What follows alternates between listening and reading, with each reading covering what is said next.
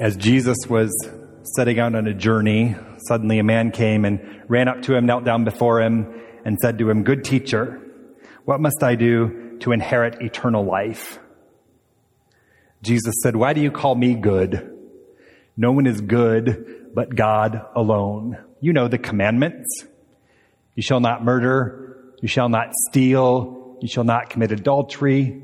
You shall not bear false witness. You shall not defraud. Honor your father and your mother.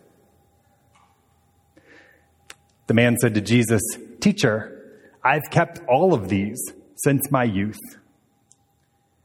And Jesus looked at him and loved him and said, You lack one thing.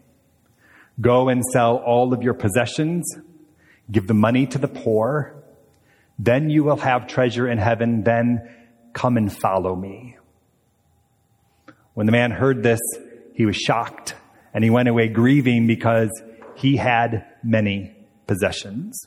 Then Jesus turned to his disciples and he said to them, How hard it is for those who have wealth to enter the kingdom of God. And the disciples were perplexed at these words, but Jesus said to them again, Children, how hard it is to enter the kingdom of God. It is easier for a camel to go through the eye of a needle than for someone who is rich to enter the kingdom of God. They were greatly astounded by this. And they said to one another, Well, then who can be saved? And Jesus said, For mortals it's impossible, but not for God.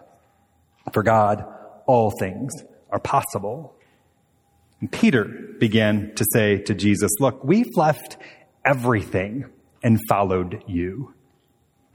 Jesus said, Truly I tell you, there's no one who has left house or brothers or sisters or mothers or fathers or children or fields who will not receive, for my sake, for the sake of the good news, who will not receive in this life now a hundredfold also houses mothers and children, brothers and sisters, fields, with persecutions, and in the age to come, eternal life. For many who are first will be last, and the last will be first. The gospel of the Lord.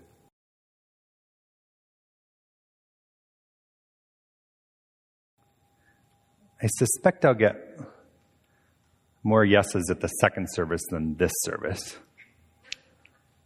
But have you heard yet about Squid Game?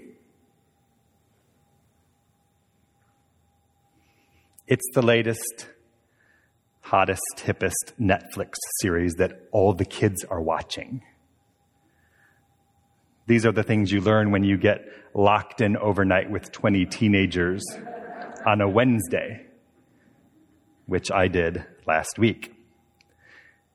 The show is all about a contest where hundreds of players from all different walks of life, and each in their own kind of financial trouble, are coerced or kidnapped and carted off to an unknown location to play children's games like red light, green light, with the goal of winning billions of South Korean dollars takes place in South Korea. The twist to this dark, titillating horror slash game show that Netflix kindly calls a drama is that losers of these children's games get killed as part of each contest, and the prize money grows by millions of those South Korean dollars with each death that comes to pass. I will not recommend it. Squid Game. Unless you want to know or need to know what your kids or grandkids are watching, because I've only seen a few episodes. The vibe of it all is something like 1984 meets Mad Max meets Saw meets War Games and Survivor. It is so very much not for everyone, least of all the squeamish or the faint of heart, for lots of reasons left best to your imagination here in worship. But it made me think about this morning's gospel because of how both Squid Game and Jesus make me wonder about the place and the power of money in our lives and in our culture and in our world.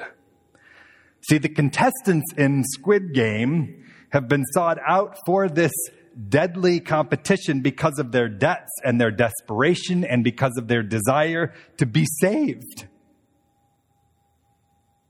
from their struggles in the world.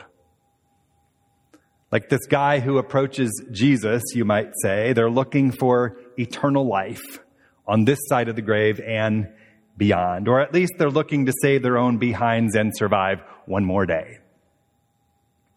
And like the contestants in the Netflix series, the guy who comes to Jesus has known the rules. He has kept all the rules since his youth. And the rules, the commandments, are as straightforward as a children's game. You shall not murder. You shall not commit adultery. You shall not steal. You shall not bear false witness. You shall not defraud. Honor your father and your mother, and so on. And Jesus' new wannabe friend dares to suggest that he has followed all of these rules his whole life long. But Jesus gives him more to think about. He tells him there's a big something he's missing and that he has missed all along. Jesus says, even if you have kept them all, you've dropped the ball on a big one, buddy. Sell all your stuff. Give away all your things. And share the profits with the poor. Give it all away and you will win this game. Give it all up and you'll have treasure in heaven. Give it all away and you'll know what it really means to follow me. You will have eternal life.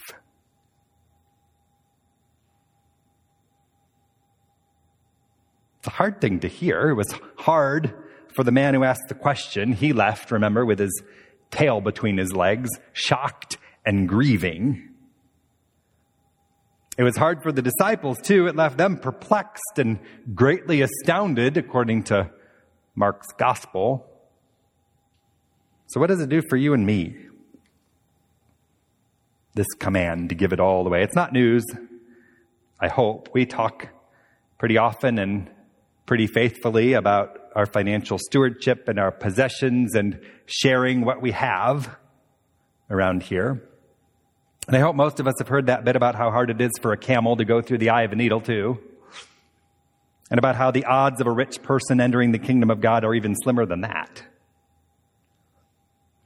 You've heard all that before. I've preached about it many times. But it's always something that challenges my faith and my life whenever it shows up again. I hope it does yours too. My first inclination, my first temptation is always to prove how rich I'm not. But even though there are plenty of people who make much more money than me, statistically, the vast majority of people on the planet will never see the wealth of food or money or possessions that are mine. The vast majority of people on the planet will never know the wealth of food or possessions or money that I know. And that's true for you too. Another temptation is to pull out those tithing charts that I'm always sending to you in the mail and to get out my tax returns and do the math. If Jesus really wanted to know, Krista would be better at this than me, but we could show him the 12% or so of our family's income that we give away. And I'm not bragging about that. I'm quick to point out that 12% is not anywhere near all, which is what Jesus asks of the man in this morning's story. But Jesus doesn't really want us to compare stuff or crunch numbers or run the statistics. Jesus just wants us to give generously. It's as simple as that. Jesus wants us to share what we have to help our neighbor and to rid ourselves of the money and the things that threaten to keep us from a real relationship with God and from real meaningful relationships of caring for one another too. think for a minute about how the world around us uses money to keep us from each other. The haves and the have nots, this side of the tracks and the other. The rich and the poor, the middle class, the Republicans from the Democrats, and everyone who's pretending to be outraged or surprised over that debt ceiling thing. and all the other ways we have of drawing lines of separation and building walls of division between one another just by running the numbers. So the thing that always stands out for me in this story is that moment when Jesus first responds to this stranger who's knelt before him and asked him that question. When the man suggests that he's done all there is in order to inherit eternal life, the checklist of those commandments that he's kept and honored since his youth. Do you remember what Jesus does? He looks at him and he loves him. And then he tells him to give all of his stuff away to the poor. He looks at him and he loves him. And then he tells him what it will take not to get into heaven, but to experience the kingdom of God. Not somewhere after he's dead and gone, but to experience the kingdom of God, to inherit eternal life right where he lives, here and now.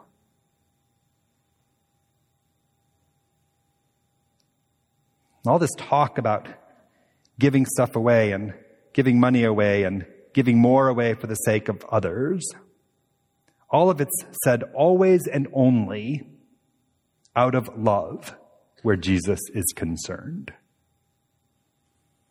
Because he knows it will change everything. For anyone who's willing to believe it, and for whoever has the faith and the courage to give it a go.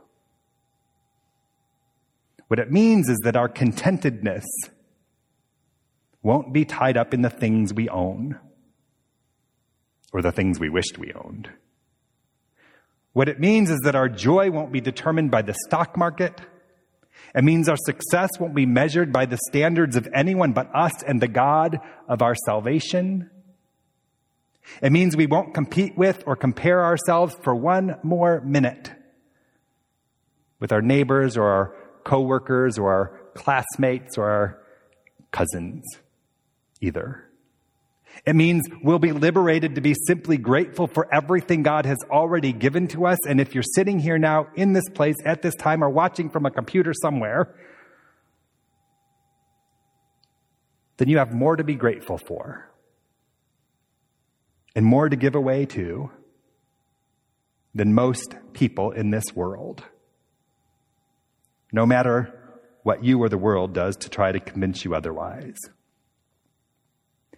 What Jesus says to the man in this morning's story, Jesus says to each and every one of us just the same that our lives will be changed for the better, that our relationship with God will be magnified immeasurably, that the world around us will be transformed into something like the kingdom of God right here and right now. When you and I stop measuring ourselves by the standards of this world and start imagining, believing, buying, that we are already citizens of another kind of world.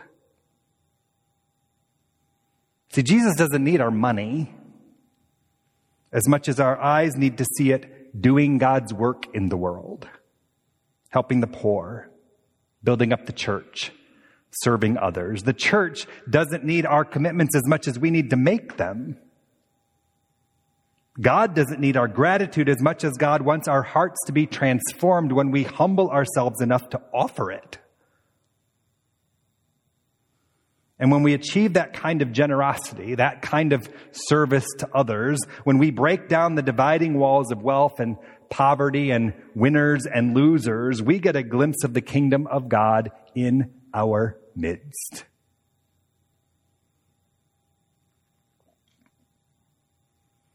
I don't know how Squid Game is going to end. I'm not banking on a profound life changing epiphany to come from it all. But it is always worth wondering about the power and the place of wealth in my life. Something Jesus talked and taught about more than anything else in all of Scripture. And it's worth hearing again God's call to us to use our resources, all of them, or as much of them as we can manage for the blessing and the benefit of the world. And mostly, it's worth remembering that every bit of this calling comes first and always and only from God's love for us. God's desire for us to share and to experience that kind of love for the sake of others. And God's promise that eternal life has already been won on our behalf. So that because we know how this story ends, with resurrection, with grace, with good news, with mercy, with everlasting life, we can live differently we can be more generous, more courageous, more kind, more full of hope in the meantime. Amen.